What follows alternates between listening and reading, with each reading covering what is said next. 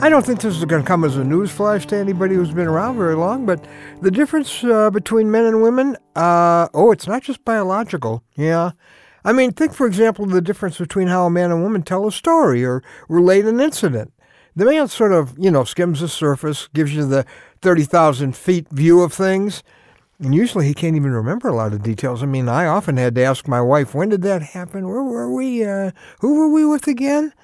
Now, when a woman tells the same story, oh, we, we get the color of the drapes and, and the weather forecast for the day and the expressions people had on their faces. And the man's going, okay, so what's the point? Where is this going? Actually, this underscores an important difference between men and women, one that I think God actually designed.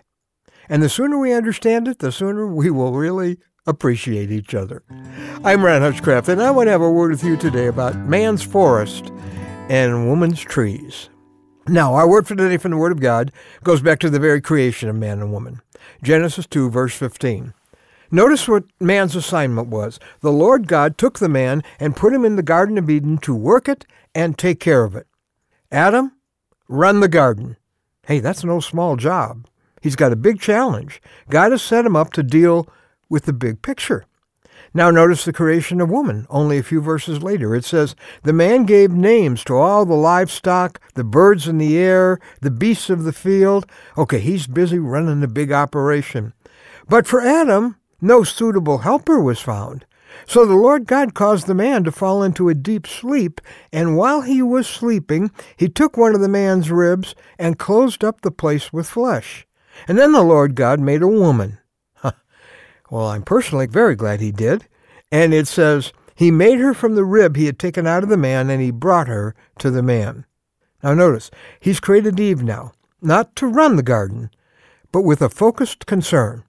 In this case, her concern is to be largely Adam. He would care about the big picture, she would care about the details. He would see the forest or the garden, and she would see the trees. And you know, it's still that way today. And we really need each other's perspective. See, if a man doesn't have a woman's perspective, he tends to trample over people without even knowing it. Well, he's pursuing his conquest, his big deal.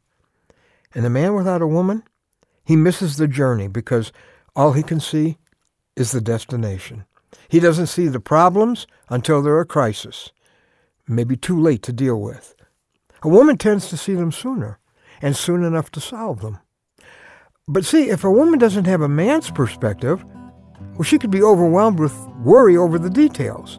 She could tend to overreact to a bad situation because she's so close to it.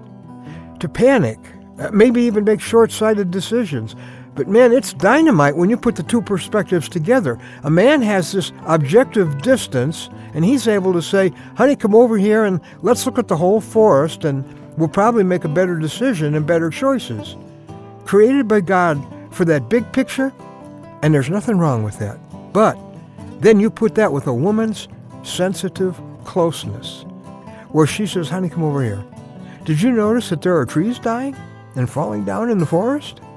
You got to come and look at the smaller picture with me.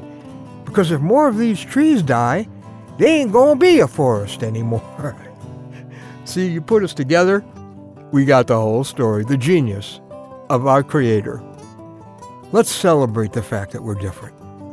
She needs to see his forest, and he needs to see her trees.